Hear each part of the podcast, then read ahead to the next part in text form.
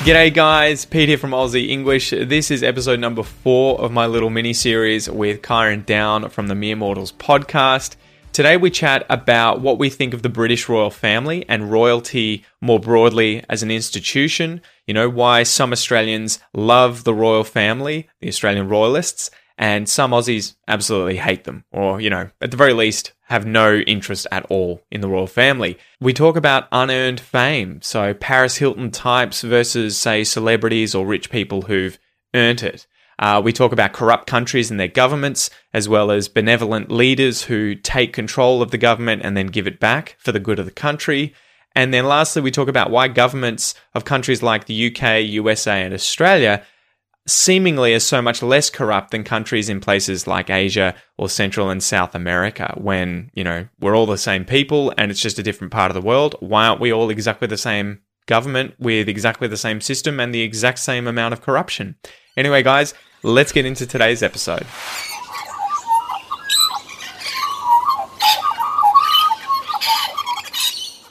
What did you see? Was it the Japanese princess recently ditched her royal um, connections Yeah, in order to marry a commoner? Yeah, I think I heard about that. and that was such Yeah, a weird i think i don't know i wasn't that close to it but it seemed like there was a very big um i think two sides of, of support right those who are like supporting the royal family and just like what are you doing dishonoring the the family and then the rest that were just like yeah you go girl you know Yeah, it's yeah. just it was such an interesting thing to read about I think I'm more on the side of the like, what's the point of these royalty? Like, royalty is such a weird thing. It's uh, Mhm. you know, I could I can somewhat understand it for famous people. You know, so if it's an Arnold Schwarzenegger who's excelled in acting, politics, uh, bodybuilding, you know, his son or daughters being treated differently. Yeah, okay, I can sort of see that, but you know, the royal family, like, what have they done for the last 300 Wow. years? It's Yeah. it's kind of like the Paris Hilton thing, right? Where she got famous just because her parents were rich and she Yeah. never did anything. famous for being famous type of thing. Yeah, well, she what she probably came onto the map when she made a porno, and that was like she was one of the first sort of famous people to get famous, even more famous from making a porno and then accidentally leaking it onto the yeah. onto the internet.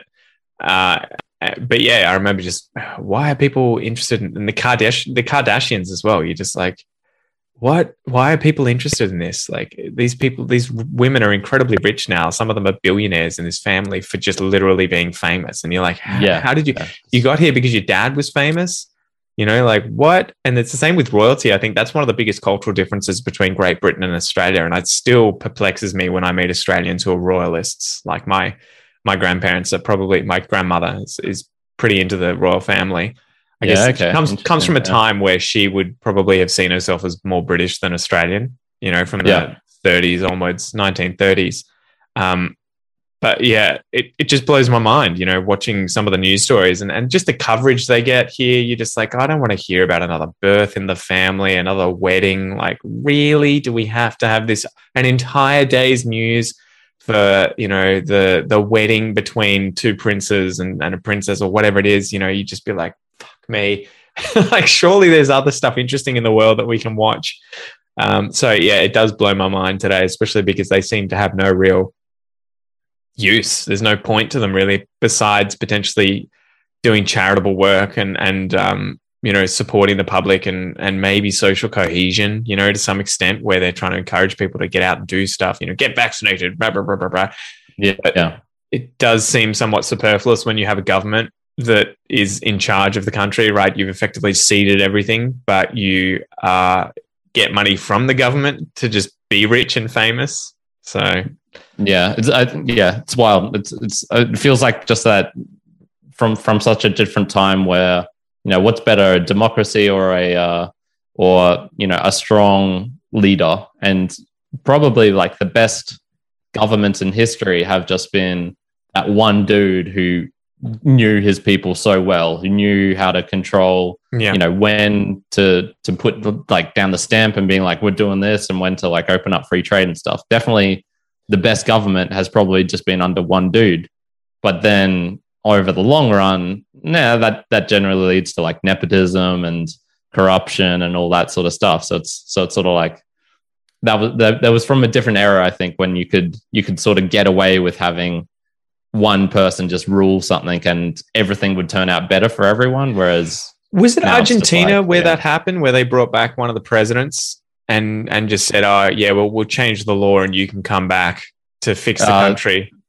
I, I remember when I was there, there was there was like this lady who got yeah done for corruption, and then like her party just started up again, and she was in the running, and Mm. everyone knew she was corrupt. Everyone knew she'd done bad things, but she still had you know forty percent of the vote or something. It's like, Yeah. what what is going on here? Yeah, I can't remember who it is. My dad's always telling me about this president. I think it's Argentina, where I think they had um, something happen where there were major issues, um, you know, politically in the country, and there was a lot of corruption. And I don't know if it was like after the communist sort of period or whatever, but they effectively changed the constitution to allow this guy to come back in power and fix, you know, set things up again. And he actually stood down afterwards and was like, "Yeah, tap out, done." it's on to you guys and you're like oh man where are more of these guys we need you know, we need some of these guys i think some of the roman emperor emperors were like that right where uh, they they would just get in do their work and then bail and be like you know you're welcome thank me later yeah, But- yeah. The one the one I was thinking of was uh, Cristina Fernandez de Kirchner. Yeah Um, she was the corrupt one. Uh, I think you might have been thinking of um, Peron, maybe. He was maybe um, yeah he was very very popular, and his wife was Eva Peron, and she was sort of like the um, she was sort of the the like you were saying with the royal. She was the side doing all the charity and you know championing for the people and, and things like that. She she still has quite a, a strong um, like cult following there.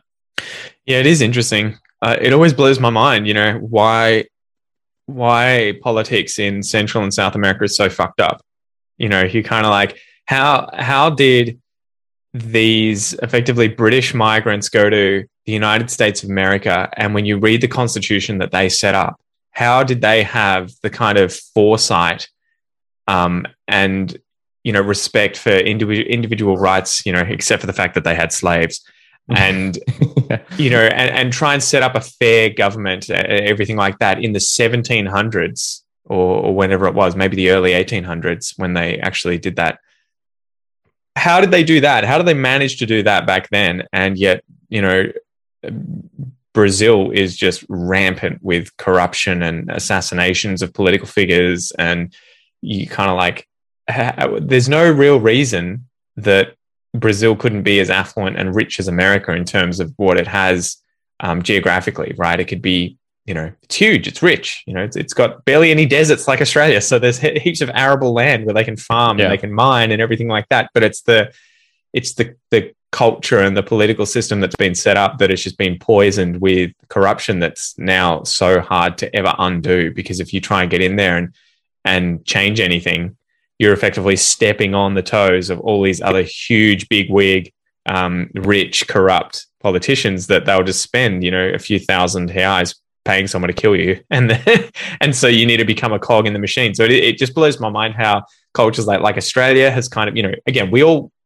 have corruption, some some level of corruption throughout every single society, but it always perplexes me that Australia, Great Britain, and America in very very different parts of the world and with you know somewhat different cultures have ended up with relatively benign political systems that take care of the individual and you know the, the corruption is is somewhat minimized you know we'll have nepotism and and people doing each other favors and getting rich but you won't have like political It's it's like not as blatant. shit. It's not no. as straight in your face, you know, like that Argentinian leader leader who gets done, gets kicked out, and then comes Yeah. back again. And then I think she won again and was back in. It's like, yeah, just just so so in your face about it.